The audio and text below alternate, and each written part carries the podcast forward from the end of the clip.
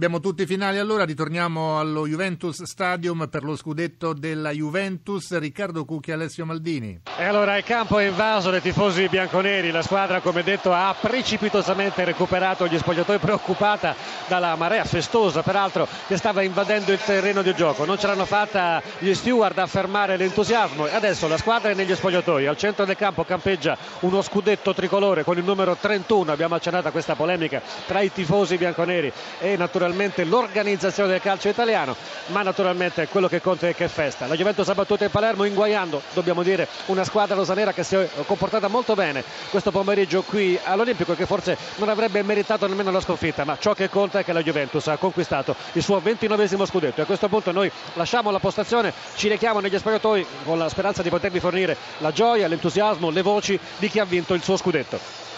Bene, grazie Riccardo Cucchi. Adesso a San Siro la vittoria del Milan preziosissima in chiave Europa, ovviamente sul Torino. Repice.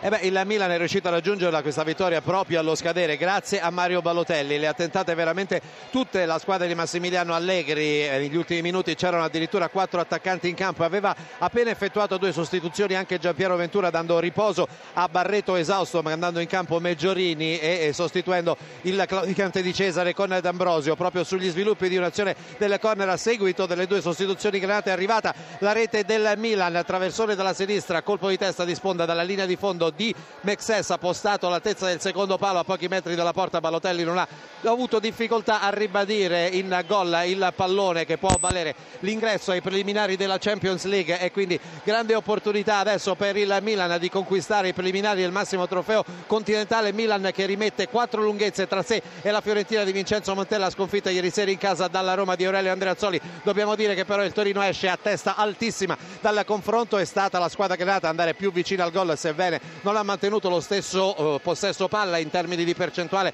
di minuti rispetto all'avversario ma Barreto nel primo e nel secondo tempo ha avuto veramente la chance per portare in vantaggio la sua squadra. Un ottimo Torino quindi un Milan caparbio. È determinato che alla fine ha avuto la meglio sulla squadra granata Milan batte Torino 1-0 Filippo Corsini. E ora la goleata della Lazio che esagera davvero l'Olimpico contro il Bologna. Daniele Fortuna e tra l'altro la Lazio torna alla vittoria, non eh, vinceva dalla fine di marzo, allora una vittoria contro il Catania, poi pareggi sconfitte, una vittoria dunque che serve alla squadra di Petkovic per rilanciarsi in chiave Europa League, la Lazio con eh, questo successo per 6-0 sul Bologna scavalca provvisoriamente l'Inter e si mette in scia di Roma e Udinese, unico grande protagonista di questo pomeriggio, risultato eh, storico entra nelle statistiche della società biancoceleste Miroslav Klose 5 gol per lui. Adesso sta rilasciando interviste a bordo campo e ovviamente ha il pallone della partita in mano. Klose sale a 15 reti in campionato non segnava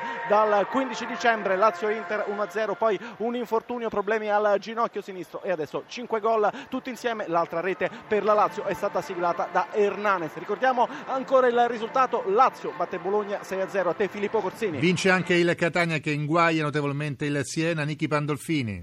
Sì, è la prima vittoria della storia del Catania sul Siena qui in questo eh, stadio. 3-0 con tripletta di Berghessio, ma i toscani recriminano per un rigore non concesso sull'1-0 per fallo di Capuano su Emegara. Qualche istante dopo un rosso apparso eccessivo ha determinato l'espulsione dalla parte opposta di Felipe.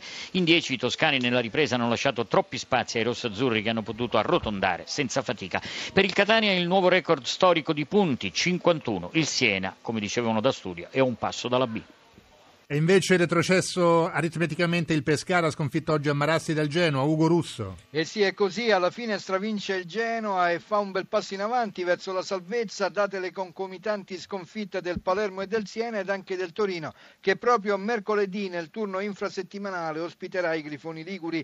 Il Pescara retrocede oggi ufficialmente in B, ormai neppure la matematica concede chance agli abruzzesi, eppure aveva cominciato discretamente l'11 ospite mettendo in difficoltà i padroni di casa, poi il doppio vantaggio siglato dalle reti di Floro Flores e Boriello, il gol di Scully pareva aver riaperto il match, poi nella ripresa altre due realizzazioni rossoblù ancora con Boriello e Bertolacci.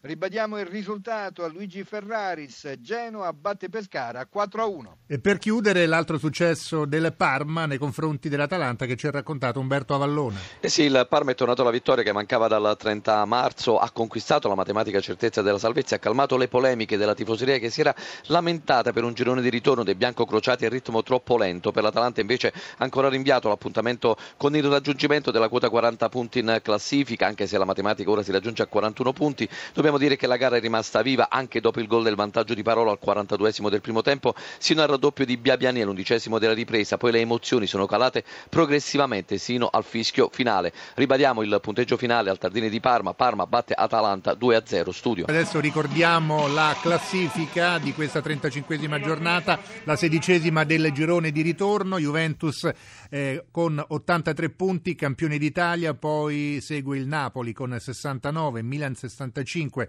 Fiorentina 61, Roma 58, Udinese 57, Lazio 55, Inter 53, Catania 51, Cagliari e Parma 43, Bologna e Chievo 40, Atalanta 39, Sampdoria 38, Torino 36, Genoa 35, Palermo 32, Siena 30, Pescara 22 punti, retrocesso in B aritmeticamente, dunque dopo una sola stagione in Serie A il Pescara torna nella serie cadetta, ovviamente Napoli e Inter hanno una partita in meno, ricordiamo anche le penalizzazioni, Sampdoria e Torino erano partite con meno 1, l'Atalanta con meno 2, il Siena con meno 6, abbiamo avuto 23 reti realizzate fino a questo momento, ovviamente Napoli e Inter hanno una partita in meno e la giocheranno questa sera alle 20.45, la nostra radiocronaca su Radio 1 di Giulio Delfino e Gianfranco Coppola. Abbiamo avuto un calcio di rigore assegnato in questa 35esima giornata, lo ha realizzato Vidal per la Juventus, due doppiette di Natale dell'Udinese e Borriello del Genoa, una tripletta quella di Berghessio del Catania, una cinquina addirittura quella di Miroslav Klose della Lazio. In testa alla classifica dei marcatori troviamo al comando con 23 reti Cavani del Napoli, con 20 reti di Natale dell'Udinese, autore oggi come già ricordato di una doppietta con 16 reti El Sharawi del Milan, Osvaldo della Roma con 15 Dennis dell'Atalanta, la Mela della Roma, Pazzini del Milan e appunto Close della Lazio.